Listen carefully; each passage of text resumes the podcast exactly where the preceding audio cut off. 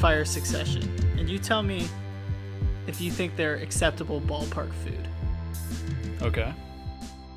Potato chips, Yeah. Yeah, I think so. fruit, Uh, fruit cup. I could see a fruit cup. Yeah. Uh, I don't know if could I could see just or see like walking a, a around parfait, with a slice of watermelon. parfait Yeah. type of thing, or like get some sort of big ass sundae and there's some fruit on it. I could see that, but yeah, I Yeah, but Just not watermelon, just like, like an you apple said. by itself. Yeah, or a watermelon. That's kind of weird. imagine someone just walking around eating a banana. I think they were insane. I'd be like, what are you doing? At least like have it be like a chocolate dipped banana or something. You're at the ballpark. Yeah, exactly. candy bar. Eh, yeah, I guess. I would not buy a candy bar at a ball game, but I'd probably I could bring one, but I would not buy one. I could see somebody just bringing one in and eating it, but I might be like, of all the things you could be eating right now, candy bar seems a little lackluster. Yeah, of all the things I could buy, it would not be a candy bar. Fish sticks. Uh, only on like a Fish Friday, you know, kind of thing, and if it was at a Mariners game. Otherwise, no, that's crazy. But only at a Mariners game would I do What it. about like a Marlins, Orioles maybe? game? Maryland has got Crab. That's crab cakes. yeah, well, Sure, maybe sure. cra- crab sticks. What about what about like I mean, but what about like fish and chips, Warner? Like Uh, if I was at the London series, uh, yes. If I was in America, no.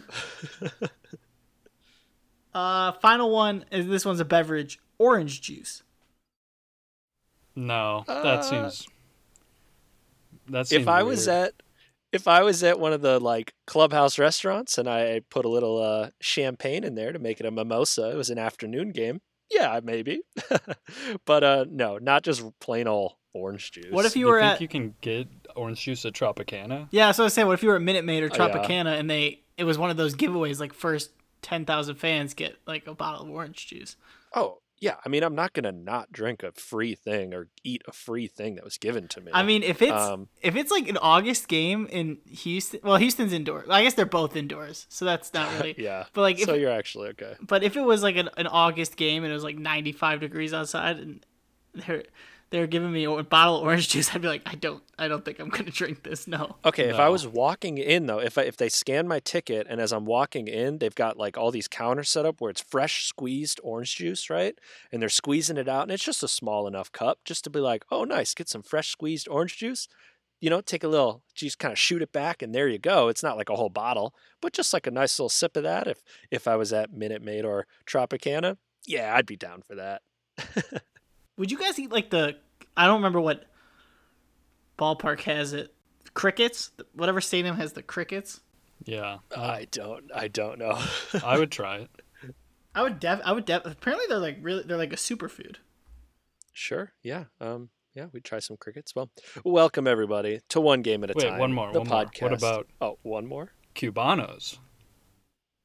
If I was in Tampa, Oh. for sure. Yeah, that'd be great. That's a Uh, but welcome lead-in. everybody to one game at a time. Perfect lead in. Uh, this is the podcast where we tell the story of a single game from baseball's history. I'm Warner, and I'm joined by my co-hosts Sam and Charlie. Hello, guys. Hello. A lot of people think the Cubano was actually invented in Cuba, but it was actually invented in Tampa, Florida. And there's actually a by the the Cuban immigrants there, and there's actually a huge war between the Cuban American Tampa residents and the Cuban American Miami residents about how to make a good Cubano sandwich. Ooh. Interesting. Well, yeah. Uh, if you're out there wondering why we're talking about Tampa Bay and Cuba right now, well, that's because we're we are going to be talking about uh, that city and that country in today's game. Uh, this week's game was suggested by me. Uh, but if you have any suggestions for games, please send us an email or reach out on all the social media platforms. Our email is ogatpod at gmail.com. Uh, social media, we are at ogatpod. Uh, let us know if there's any games you want us to cover, and we'll check it out. Uh, also, if you're a Patreon supporter, you will get priority in suggesting games. Uh, so check that out. You know, you'll get bumped up to the top of the list, uh, and that's a lot of fun because we love to hear what you guys are thinking and what you guys want to hear us talk about. What do you say we jump right on in?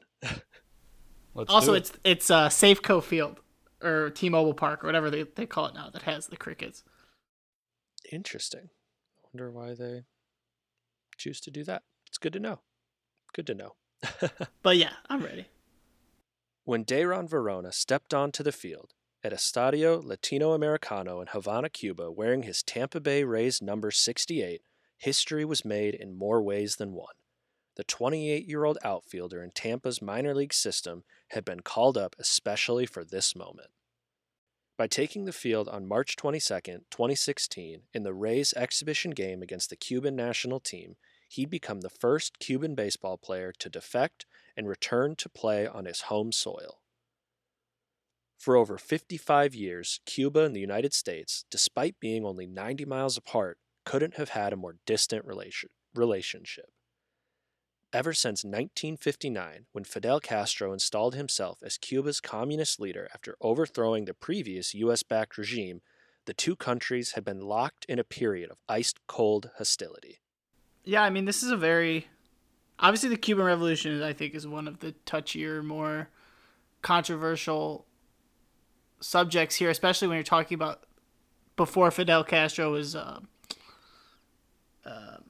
you know, Batista was the the leader there. It was a dictator, but a lot of there's even some some you know saying U.S. backed. There's some disagreement there about what that means, but for the most part, I think the U.S. was pretty happy with Batista as the as the installed leader over there, and he kind of Batista was he took over a Cuba that was like kind of a thriving nation, one of the more thriving countries in all of Latin America, all of the Caribbean, Central America area, and he he kind of made it like a haven for brothels and the mafia and everything. So like there was a lot of people in in Cuba at that time that were very unhappy with how things were going, and the poor were very poor. Um, and obviously Fidel Castro, his brother Raúl, and and Che Guevara, who was an Argentinian revolutionary, they were the forefront of you know leading a revolt against Batista. Um, and that's still, I mean, we're gonna talk about Raúl Castro in this one, and you know, it's it's a complicated situation where like I'm certainly no expert on any of it. I have just done research and and Well, I don't. It's just another in a long line of the U.S.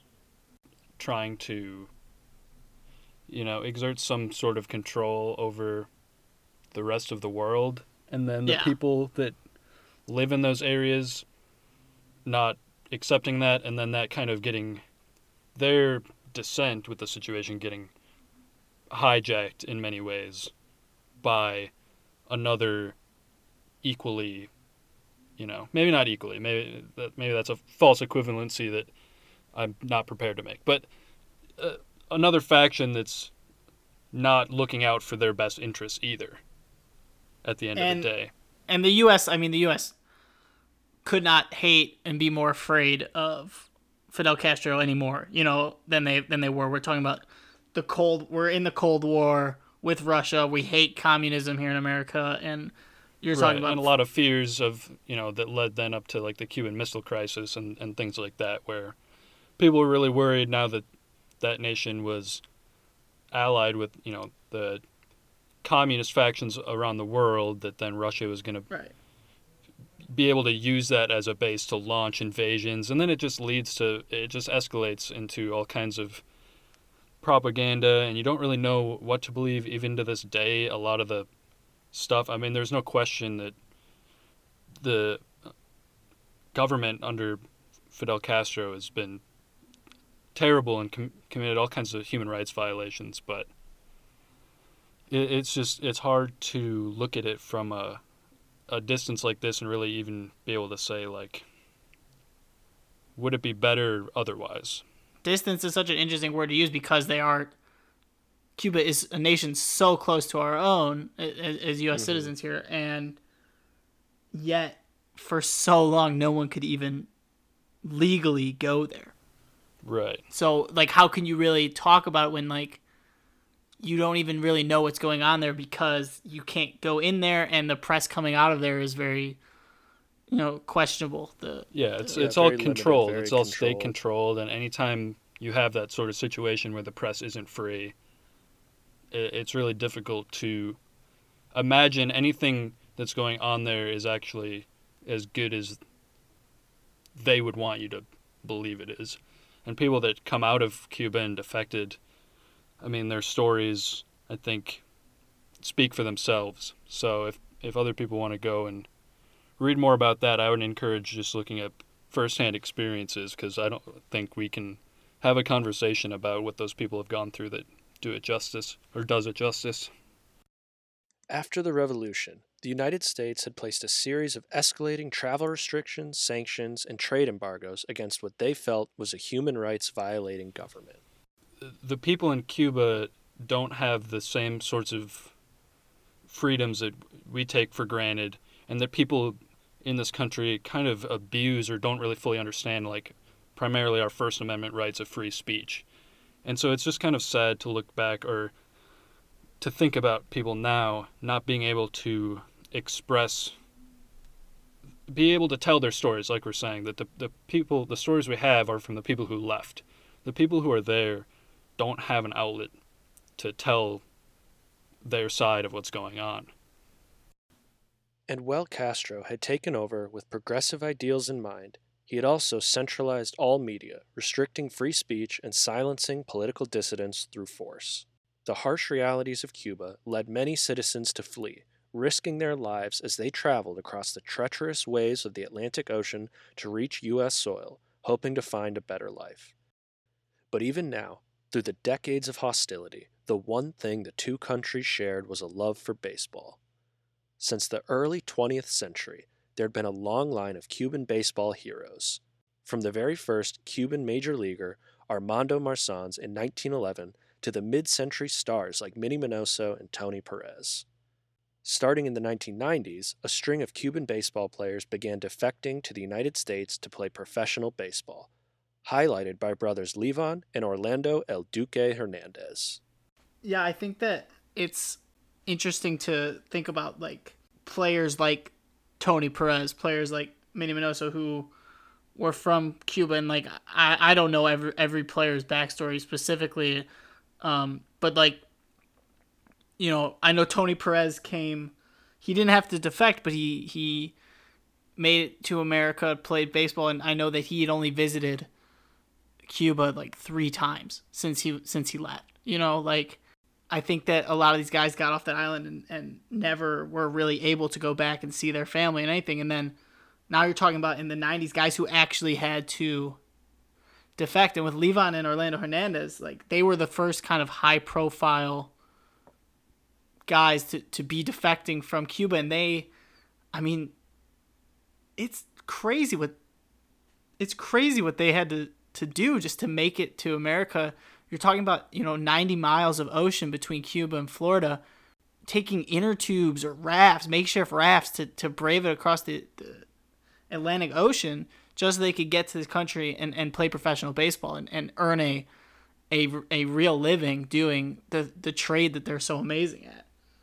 Yeah, not only I mean the rafts and things like that. I mean they're putting their lives and sometimes their families' lives in the hands of I mean people that are human traffickers, people that are can be dangerous people. It's not like you just blow up a raft and you start paddling and there you go. I mean a lot of the times you're having to put your life in someone else's hands and that is just something that I think so many people who love baseball, who just love everything about it. I mean, you can't ignore the Cuban impact on the game with players like this and players that we're going to talk about here shortly. Um, but I think sometimes people forget what some of these people have gone through or did go through to get to the level they played at. I mean, and it just it is just another level of I mean, just I just, I just like when I think about how much you must you got to really like baseball. I mean, I don't know, you know, I mean, I know that's not the only reason that they're defecting, but if they didn't have this feeling of like I know I can make it. I know that baseball is what's going to give me and, you know, my family and a better life. I mean, that's just another level of I think dedication that a lot of us can't well, it makes you think comprehend. about all the people who there there are people in it's it's it's actually very interesting the difference in a lot of immigrants who who come to America. Um, Cubans, a lot of the, a lot of the Cuban immigrants left a good life. They uh, they left money. They left jobs because of what the government had become and and the and the future they saw happening. And they came to America to become they didn't know what was going to happen and and they left a a they might have left a prosperous life in Cuba to arrive as a, a country that's to a country that's I mean historically very racist, very Yeah, frankly, treats them like shit. I mean, it just, very you know, um, you know, uh, cold to, to outsiders and immigrants. Um, and so to me, I, it's it's. I mean, these players, what they've done to get to America is just extraordinary, and I can't even imagine having to do that myself. But you know, a guy, some of these guys come over knowing they're going to be, you know, once I get to America, I'm going to be a professional baseball player. I'm going to make millions of dollars. Think about all the, you know, quote unquote normal people who have have braved the same things without knowing what is going to happen once they get to America. Are they going to be able to find the opportunities? That's just, I mean, that's really kind of makes you think a lot about what it takes, you know? Well, Yeah. and even for Yeah. the players who did come and made millions, it's not like it was easy. Like Warner had said, they it was hard to go back, and it was hard to send money, all this money they were making. Yeah. It's hard to get to their the family they left behind. Yeah, I mean, I know Tony Tony Perez. Like going back to him, he said the first time he went back to Cuba, um, I, which I believe was for a family member's funeral. The first time he went back, he he he had just a ton of suitcases full of things that he he brought back to his family, and that's you know that was the biggest takeaway that he remembered from his first visit back home. hmm. Yeah. Well, today's crop of Cuban players include defectors Jose Abreu, Yasiel Puig, Yordan Alvarez, and brothers Lourdes and Yuli Gurriel, among many others who still risk their lives to come to the United States and play the game they love. an interesting point on that uh, is actually as of today, the day we're recording, Saturday, August first, the White Sox were just the first team in MLB history to have their first four batters be uh, from the island of Cuba. Wow. Oh, really? Yeah, Wow, with- that's awesome. Luis Robert, Yoan Moncada, Jose Abreu, and Yasmani Grandal. It was the first time the the four leadoff hitters for a team were all Cuban. Wow, that's I would love. Pretty crazy, right? That happened today. Yeah. I mean, today. Literally a game that is this on my television as I'm talking. Saturday. this is Saturday, August first, that we are recording. Worth mentioning if we're going to say today. That that's actually really interesting. And I think one thing too with current players, a lot of the defecting that we see um, with some of these guys is you know baseball on a slightly more national stage. A lot of these guys. They're, how they defect is they're playing for the Cuban national team, which again we're going to talk about today and the Cuban national team will travel around to you know Dominican Republic, Puerto Rico, Mexico, whatever nearby countries, and some of these guys will be traveling with the team. They'll go to Dominican Republic, for example, and they'll just leave the hotel and never come back and never go back to Cuba. And that's something too that I mean, I don't know, I know we were kind of talking about this when we were talking about this story is just do you think these guys when they left Cuba, jumping on the team plane, knew in the back of their head, well, this is the last time, you know, I'm ever going to see, I might ever see my family. I mean, that's just something that that, just thinking of that, um, I don't know. It's just, it's a heavy, heavy thought. And I, again, I just think it's something that, I mean, especially Sam, you know, if you're a White Sox fan out there, look at how important, you know, Cuba and these players being, Right. you know, these first four leadoff, and these are all uh, awesome. As I mean, as a White Sox fan, you know, Cuban. I mean, one Mr. White Sox is Minnie Minoso. He's one of my favorite I players. mean, yeah, exactly. and yeah. and just the Cuban. I mean, Tony Perez said that. Uh, keep going back to Tony Perez, but he's one of the most famous Cuban baseball players of all time. And, I mean, he said, you know, growing up, everyone in Cuba loved Minnie Minoso. Like Minnie Minoso was the guy that all the Cuban baseball players were like, I want to be that guy. And he is not only a Cuban icon, but he's a, a White Sox icon. And now our team is, you know, Jose Abreu has been our most important player for, you know, probably the last decade. And now our team, so many of our important guys are, are Cuban players. So it's like, for me as a baseball fan, it's like, it, to me it's important to respect the the culture that like the players that I love watching are from, you know. And and and to what you said Warner about like these guys leaving you know, getting on the Cuban team flight to go play in Dominican Republic. Do they you know, do they know if they're never going to see their family? I think that like I mean, I think these guys know. I think these I don't think that anyone's just leaving a hotel like, all right, let's see what happens. Like I, Yeah, I think they, yeah. they they have an idea of okay, when I get to Dominican Republic, this is what I'm gonna go do. Um, but yeah, I think that was a very real thing for a very long time. Of like, I may never see my family again, or it's gonna be a very long time till I see my family again, until I can get them out here or whatever.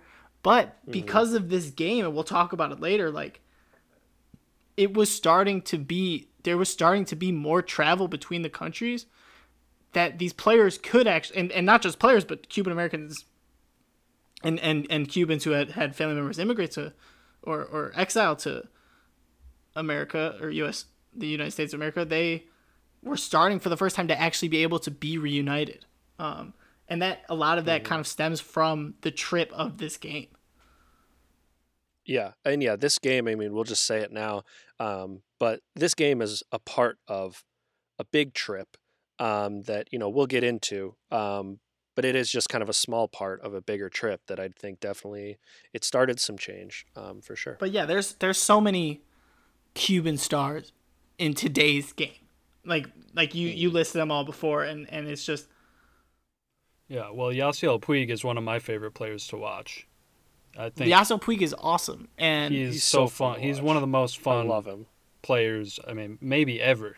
Just watching him and the way he goes about playing the game of baseball with so much passion and joy, and just like I I feel like you see that from all the Cuban players. Really, is they really they don't necessarily take themselves too seriously and really let the game come to them, and uh, you know, I think that makes them really special. And I can't imagine trying like leaving your family and then having to do something that's already considered one of the hardest things in sports, which is, Mhm. you know, hit a fastball. Yeah, I mean I could hit a fastball over the fence every time, but like for a lot of people, it's really okay, hard. Okay. Yeah. All right. Well, it was Varona on that momentous day in 2016, with the presidents of both nations in the stands, who became the first to return to play in front of the fans of his home country, in the land of his birth, against the Cuban national team he once played for. Yeah, so President Barack Obama at the, at the time, not our current uh, Yeah, 2016. um, yeah, he went as you said. He went to Cuba on kind of a a, a mission to to bring to two countries to end these icy relations and, and start to have some communication between the, two countries. And he's sitting in the front row with Raul Castro, the brother of Fidel. Fidel had retired at the time and was months away from passing away. Or, um, so Raul Castro was the leader of the nation, and and Obama is sitting in the front row with him. Michelle, With um with his family too, Michelle and I think both.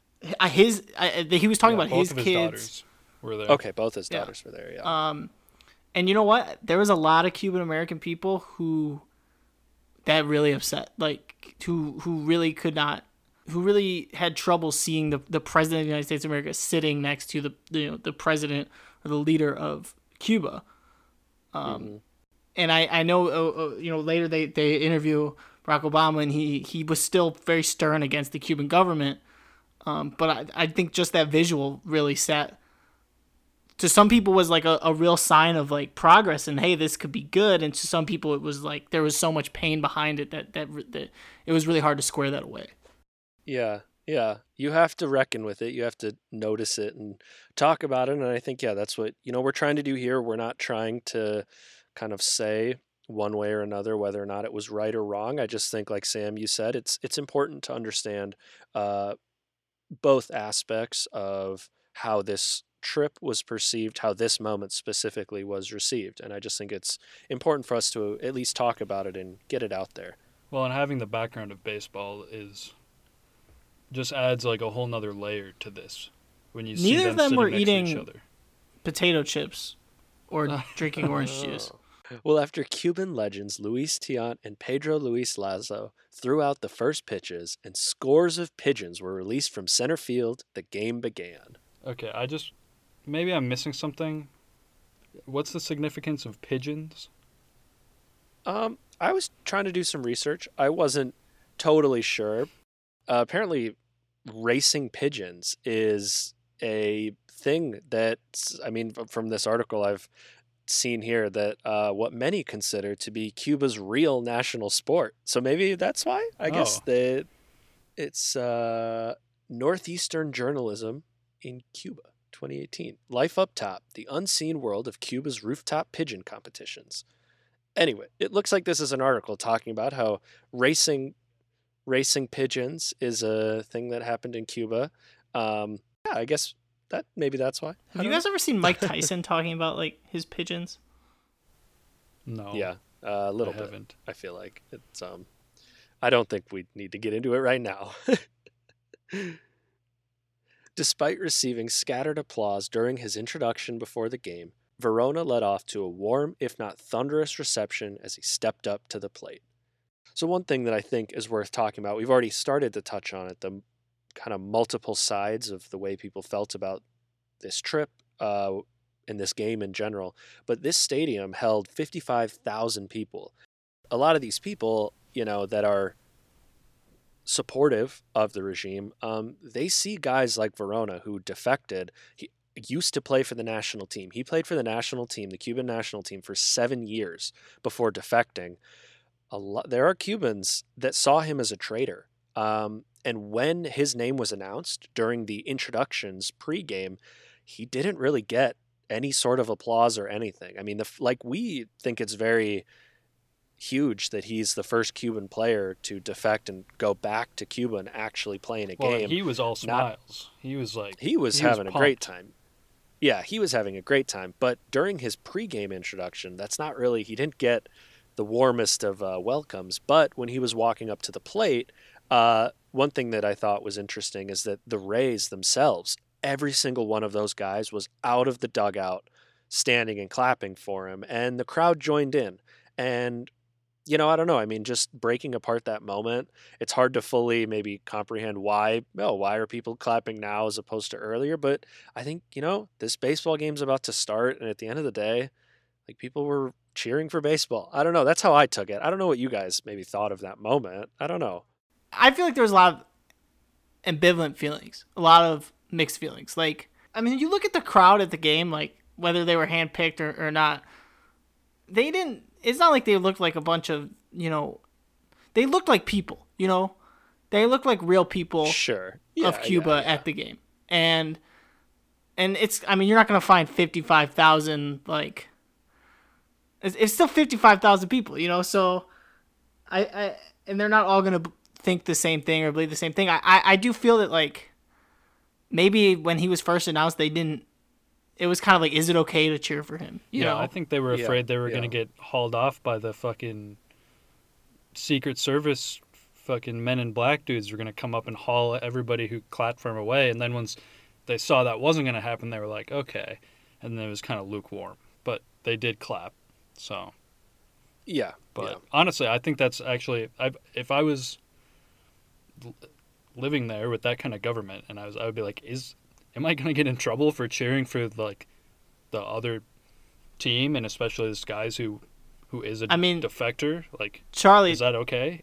there's secret police in Portland snatching people up and putting them in unmarked vans. So, you know, how far away are we really? Not very far Yeah. at this No. point. Well, Varona's Rays teammates has, had suggested he swing at the very first pitch since he'd be sent to Cooperstown, and that's just what he did, popping it up to first for the first out. But he was all smiles as he made his way back to the dugout. Yeah, they we got that from it, the interview that he has uh, later in the game with Tim Kurkjian and and Marly Rivera, and he to say he's all smiles is like so, like an understatement. Like this dude was like Yeah. he was walking on air, and they showed clips of him when he arrived at the airport and his family, who he hadn't seen since he defected. Yeah, I was on. I I was on the verge of tears in that moment. I was like, wow, this is. His whole family was there that he hadn't seen in so long. Oh man, Yeah, yeah. That was that was such an I mean, that, amazing moment. that's awesome because he's family. not. Dayron Varona never has played in the major leagues. Like, he's he wasn't on their team. This was a spring training game, and they he wasn't. I don't believe he was even on their spring training roster. He just, they called him up because he was you know a Cuban player in their system for this game, and I think that's. I mean, that was awesome. Like, you could Yeah, say like, oh, is it it was tokenism or something? But like, no, it, it's it. You're bringing a guy back to the country that he grew up in. That he he knows that he's he's going up and he's talking to the catcher. They probably know each other. They probably played together before, and to- get to see his family at that airport was such an awesome moment. that moment of him seeing his family just highlights everything we've talked about and all the pain that these people go through and just to see that relief and that joy in that moment of him meeting his family and that moment when he gets he pops out and makes the first out of the game. I mean, Yeah. Mm-hmm. All that being said, like it was a shitty hit. Dayron Varona sucks, but like, it was a uh, yeah. yeah, do you even want to win, fun. dude? It was Come fun. on. yeah. like I were you trying or like I, I don't know like because I would have hit it out. But uh, moving on.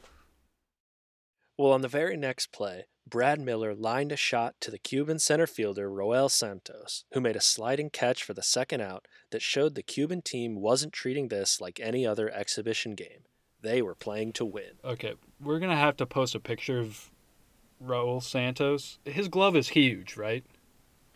Dude, I, that's looks what I said in my notes too. He has a huge I- glove. I watched that play over and over, and I was just looking at his glove like, is that cartoonishly big, or am I just seeing something? Because it looks massive. Yeah, it was a great catch. It was a great catch. It seems like something like Daffy Duck would wear, Right. Like in like, like Daffy. That totally seems like like Daffy Duck would drag out into center field. It, was so me of big, some and sort it worked. of joke that you'd imagine, like, you know, Will Ferrell will sometimes like show up at, you know, spring training games and do goofy shit. And imagine Yeah. like he would come out in the first inning with a normal glove, and then the second inning he'd have a little bit bigger one, and then the third inning he'd be even bigger until this by was the just ninth. the it's first inning, just- though. So how much Yeah, I bigger? know. How much bigger do you think it was gonna get? Will I Ferrell, if you're listening, feel free to use that. Yeah, that's a good. That's a good But bit. you've got to credit OGAT Pod. Give us a little shout out. Yeah. That's the only catch. Yeah. Well, the Cuban team cemented the fact that they were there to win by striking out Evan Longoria to end the top of the first. Para llegar lejos. Se ponchó sin tirarle, se quedó para la foto Longoria. Lo van a publicar en la prensa. Se poncha sin tirarle el tercer madero de los Rays de Tampa. A la historia, el principio del primero. Rays de Tampa Bay 0. Cuba por Matias. So yeah, obviously, sometimes we're gonna be playing Spanish sound effects because Cuban TV was also showing the game, and some of these Spanish announcers, you know, he was he was great, uh, and he kind of dunks on Longoria. He says he he struck out without swinging. He states he struck out without swinging. He stayed still for the photo. They're going to publish it in the press. He struck out without swinging. The third out for the Rays, and I mean, I'm not like. I love it. I, I'm pretty sure like he's just making fun of Longoria, saying he, he stood still for the photo because he didn't swing, uh, which is pretty funny. And like Cuban baseball fans, they have the you know the hot corner, which is uh, what they call this like you know area in, in Havana where all the old the old heads basically go and just talk about baseball. And I mean they know about the MLB, they know about these teams, they know about Yeah. baseball players. And Evan Longoria has Yeah, been a star know- for a long time, so like. I'm sure that Evan, like his name probably held some weight there, and the fact that he strikes out swinging, or strikes out Mm-hmm. That's looking here. Yeah. I mean that probably that's like big, you know. Well, despite a few hits from Cuba in the bottom of the first inning, the scoring wouldn't start until the second, when Kevin Kiermaier doubled, then James Loney drove him in with a single to right that brought President Obama to his feet. It was Rays 1, Cuba 0. And it brought Michelle Obama. I mean, she was pumped up. She looked almost She more was- she excited was than pumped. uh, yeah, I mean Obama had the class. I mean, he had the great form, the safe call. I don't. I mean, I But could then see he kept looking over to calling Raul. I feel like he kept looking over to see his reaction. I wonder if they're talking. I'm pretty to sure Raul. Raul didn't have his glasses on because I'm pretty sure in the replay you can see Obama's going safe, safe, and he looks over at Raul and Raul is putting his glasses on Yeah, because I think he was like wiping them off. I feel like he's not don't- I- paying attention. I honestly think he missed the missed the play, and Obama's like, "Am I the only one seeing this?" But at least on his his left was Raul. Yeah, it was um, it was a lot of fun. Good, Good call there from Obama. Cuba continued to put men on base, but couldn't bring any of them home. But their crafty veteran pitcher, Yosvani Torres, kept it a one run game until he was relieved by Livan Moinelo. In the top of the fourth inning, with a man on first, James Loney got his first chance at the plate against the new pitcher. Rich uh, Goose Gossage as James Loney sends one to right field, and that one is going to go. A two-run home run for James Loney to give the Rays a 3 0 lead. It was Rays 3, Cuba 0, following Loney's blast to right. I mean, Loney did not have like a great career. He's kind of a average guy. But I think Obama like talked to him before the game and was like, "You got this, dude." I think Obama maybe slipped him a little performance. You know, I'm not saying I know this. Obama whoa, was whoa. was Obama was slipping Rays players PED. This is a huge scandal. I'm this just is an international saying, James scandal. Loney. I mean, he's already Yeah, he he's now hit this home day. run and he hit a double earlier. I mean, he's kind of putting this Cuban team on the ropes. I mean, maybe he woke up, had some, you know, ropa vieja, and he's he's ready to go. You know. Yeah, I'm. I'm not saying I know this. I'm just saying it seems a little suspicious of all people, James Loney. Well, the next few innings became a duel of the defenses, as neither team could plate any more runs. But the play on the field seemed to take a backseat to the historic festivities surrounding the game. On the ESPN broadcast, interviews were conducted with President Obama, Commissioner Rob Manfred, Jackie Robinson's widow Rachel Robinson, Cuban Baseball Federation President Higinio Velez, and Dayron Varona himself.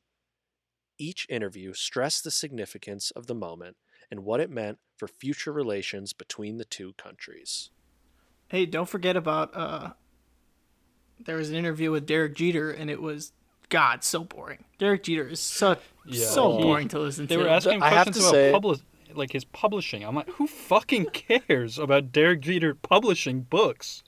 Yeah, I mean, if the Cuban Americans in Miami are upset, if they dislike, you know, Barack Obama for this trip and, and anything, I mean, it's not even close to how they feel about Derek Jeter now because he has completely ruined the Marlins. Oh, whoa. um, yeah, okay. Well, that's Sam's opinion, and we're just going to leave it there. well, the scoring would resume in the top of the seventh when the Rays drove in another run that made it Tampa Bay 4, Cuba 0. But Cuba would turn a slick double play that ended the inning and got them out of trouble. Later on, in the bottom of the ninth, with the Rays still leading 4 to 0 and threatening to shut out Cuba, the home fans were given something to cheer for when Rudy Reyes drove one to left. Le tira batazo por el izquierdo, va buscando el jardinero atrás y la bola se fue de jonrón. De línea la sacó por el izquierdo Rudy Reyes. La primera carrera de Cuba. Uh, so the broadcaster here says the hit is out to left. It's out of here. Home run. He took it out to left. Rudy Reyes, the first run for Cuba. And This was I mean, awesome. Yeah, I mean the the, the announcer is hype. The fans are hype. I mean, if they got shut out, that would suck. I mean, this is an MLB team. These these these are the best players in the world, and Cuba is no slouches either. Those are great players, and they got one here, and it's still very much a lot of fun. anyone's game. And I think, like you said, Sam, uh, something we haven't even really talked about yet is the fans during the game.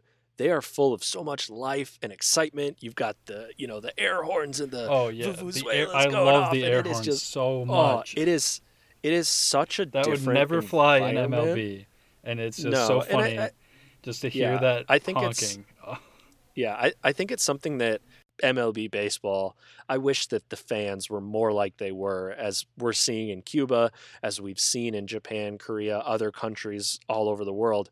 I wish that we had more of this. It looks like so much fun to just be there.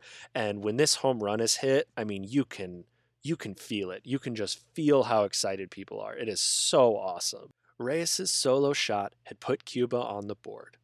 The next batter, Juan Carlos Torriente, doubled to right. Uh oh. Uh oh, Rays, you better watch out. Yeah, I know. It's getting Man. oh, I was getting Can excited. you now. imagine if they blow it here? That would, I mean, they might just fucking Cuba might just be so hyped that they beat a U.S. team that they just declare war. They got Obama there. They're like, Cuba might say, Oh God, dude, if this is the team you're sending us, we don't want to fuck with you. Like, you guys are a joke. well, he'd be stranded though when the last batter of the day struck out. oh man, M- missed opportunity. It was close. The final score was Rays 4, Cuba 1. But at the end of the day, it was never about the score. It was about showcasing how the game of baseball could bring two distant neighbors a little bit closer. Yeah, I mean, I think the important the game four to one. It was like you know there were some moments that were fun. There were some moments that were boring. ESPN, like they normally do, spend about eighty to ninety percent of the game just interviewing people. Which like in this in this one case, it makes sense. Like this is not a baseball game that's necessarily about baseball. Um, Yeah. When it's you know Yankees Red Sox on Sunday Night Baseball and they do it, it's a little bit different. Not not sure why that's always the production plan for them. Uh, but yeah, uh, well, you know, but uh obviously yeah the game is about more than the game here and like we talked about before there were so many great moments Dayron Varona seeing his family again the home run that had the crowd just on their feet the broadcaster dunking on Evan Longoria catch. Yeah. it was awesome. But like we do have to remember, like for a lot of people, it wasn't awesome. For a lot of people, saw that and it mm. brought pain. I, you know, an article from from Dan Le Batard, who's a Cuban American sports personality. He's a writer for Miami Herald and uh, has shows on ESPN. You know, I remember like listening to his show around this time, his radio show, and he put out an article uh, in the Miami Herald where he's talking about the pain that this caused him and how his parents like couldn't even really talk about it. Like they they wouldn't want to talk about it because of the pain it, it still caused them.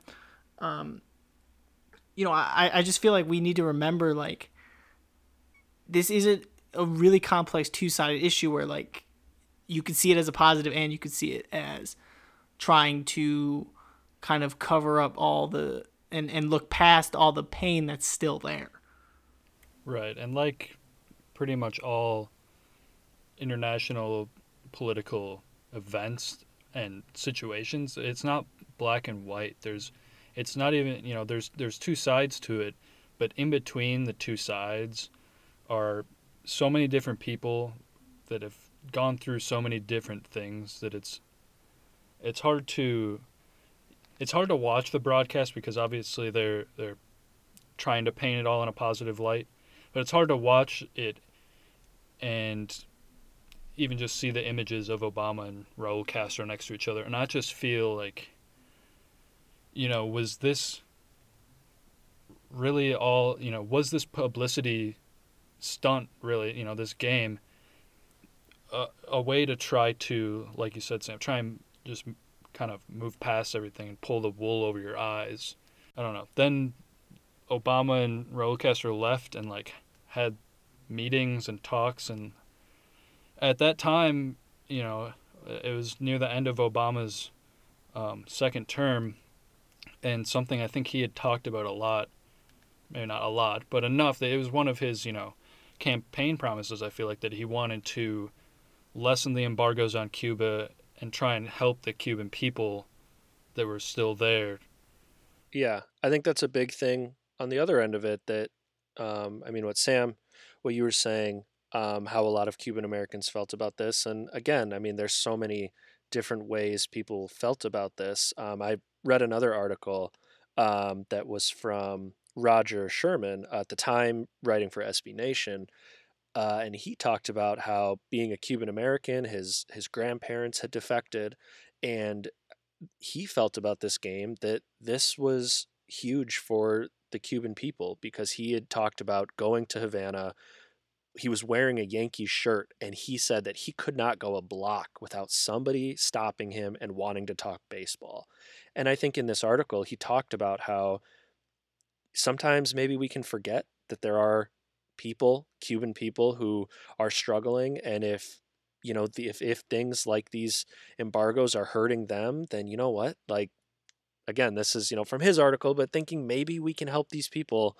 Maybe there are ways to kind of connect on a more human level, and you know, his take was maybe by normalizing relations with Cuba, America can help millions of lives. Um, Yeah, and that was something that President Obama spoke about when they interviewed him in the third inning was, "Hey, we're not gonna, we can't just overlook the what the government of Cuba has done, what the ruling class of Cuba has done. We can't just, you know, uh, you know, not talk about that, and and we got to be stern, and we've got to be, you know, against that. But the goal here is to help the people of Cuba and help them in a way that Yeah. they don't have to necessarily leave everything they have in Cuba. They don't have to put themselves in the peril perilous situation of having to defect. They can actually have success in their home country, which like, hey, is there anything better than having success in the place you're from? You know, Or if not they having do to leave, that they can come back safely.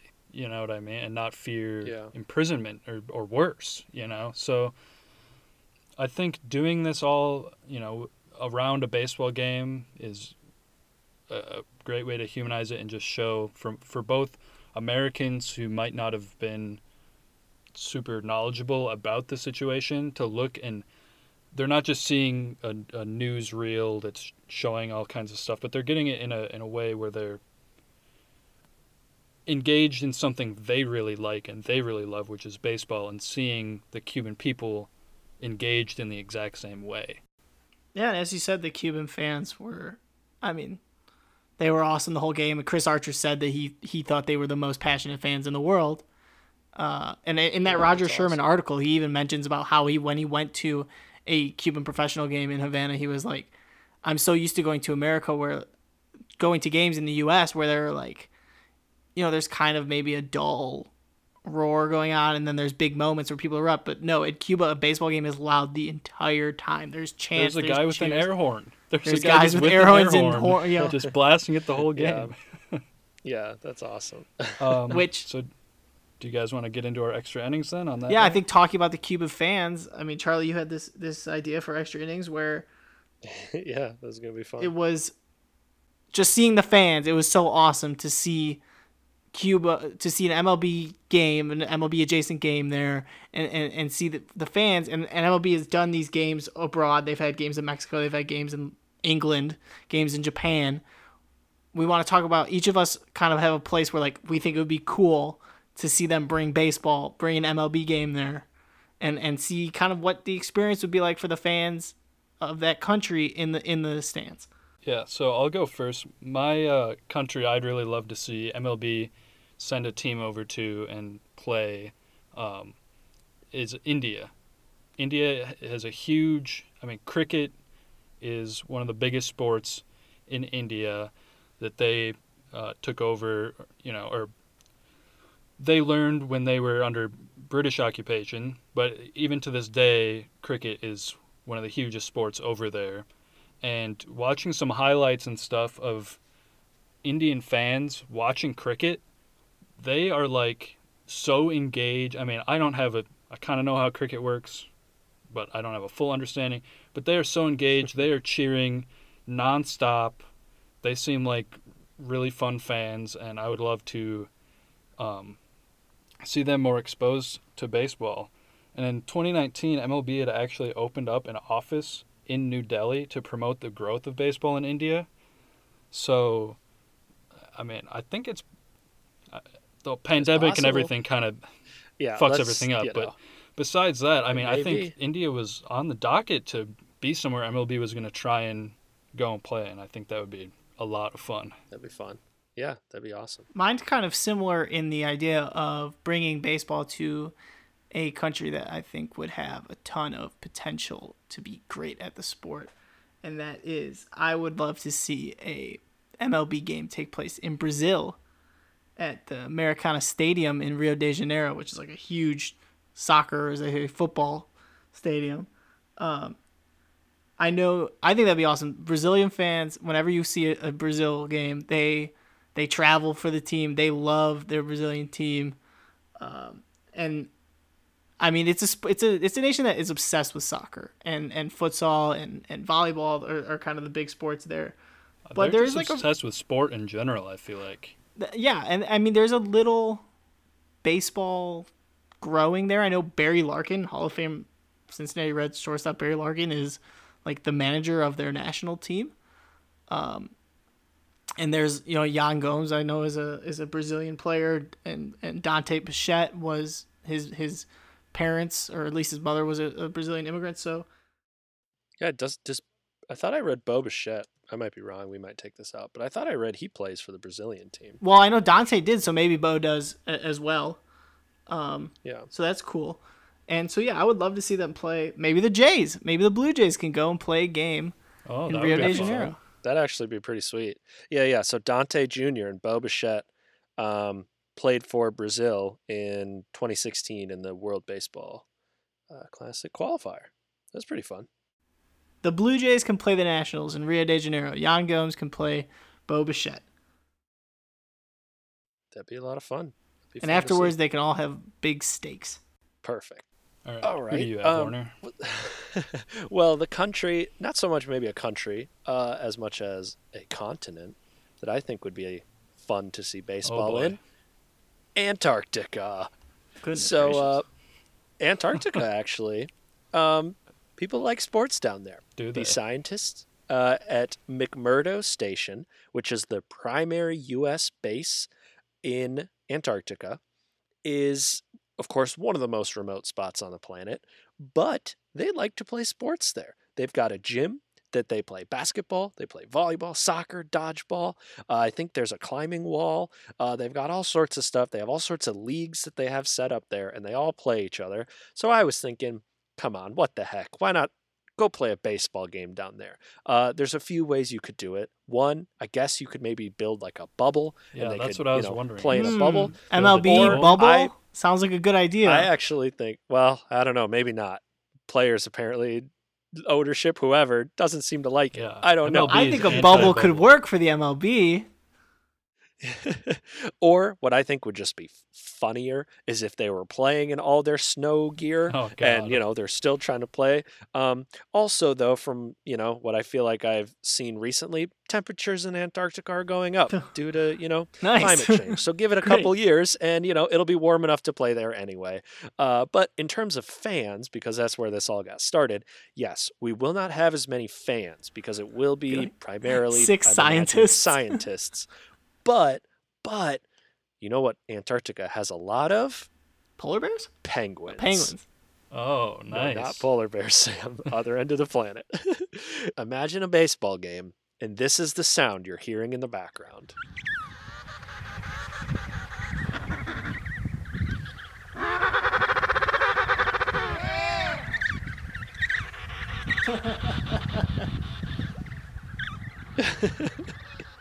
I mean, that's better than Just- the pumped in crowd noise they're playing right now. That's true. It is better than the pumped-in crowd noise. Just a bunch of penguins going. I I think they should do it. in the background. They would have, they would have no idea when to cheer or who to cheer for. Can a but, you penguin isn't even that cheer? I so think great? they would just be making noise the whole time. I mean, that's true. And Isn't then that you'd randomly though? Hear like some that's scientist yelling over them. I think that's a great idea. I see an issue I see is that all of the American ball players are all like California, Texas, and Florida boys who don't like the cold, and then you've got all the Latin America players who hate the cold. So uh, yeah, yeah, I think you might have trouble send- getting teams to volunteer Well, to let's go see. there. I mean, we would just send teams, you know, like the Twins who have played in the snow, and you know, the Yankees have played in cold weather. Uh, you know, deep into the fall, quite a bit. Oh, the Twins and Yankees. Um, so the Yankees are gonna win.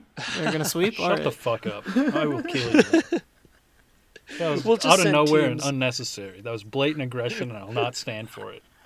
we'll just send some teams that are more familiar with the cold, and they'll be fine. but yeah. Anyways, uh, Antarctica. That's where I think we could see some fun baseball games. All right, Rob Manfred, get Yeah, your shit Manfred, together. We've and given you. We've done your job for you, Manfred. India, at least by giving you Brazil, the ideas. India, Brazil, and the South Pole. Yes. well, thank you everybody for listening to One Game at a Time. Uh, email us at ogatpod at gmail.com if you have game suggestions or want to just reach out and talk to us. We'd love to hear what you have to say. Uh, we have new episodes every Tuesday. If you enjoyed the show, tell your friends about us. We are on all the podcast platforms. Uh, make sure to subscribe, rate, and review the podcast. Those reviews really help us get the show out there so more people can find it. and follow us on TikTok, Twitter, and Instagram. We are at OGATPod on all of those. Uh, just talk to If us. If TikTok even still hear from you. exists by the time this episode comes out. yeah, we'll see. That's a whole nother discussion. uh, but we are also on Patreon, so check that out if you want to support the show. We'll shout out new supporters at the end of our episodes, and yeah, we've got some other perks on there as well, like getting priority for your game suggestions and uh, you know some MS Paint uh, stuff like that. So check it out. And Warner, you're going to Uh, be using the Patreon money to buy all of the White Claws in Southern California and pouring them into the LA River to see what it does to the county's water supply. yeah, that's a lot of White Claws, so we need a lot of supporters. Uh, thank you, everybody, and uh, we will see you all next week. Adios. Hi. Bye. This ball is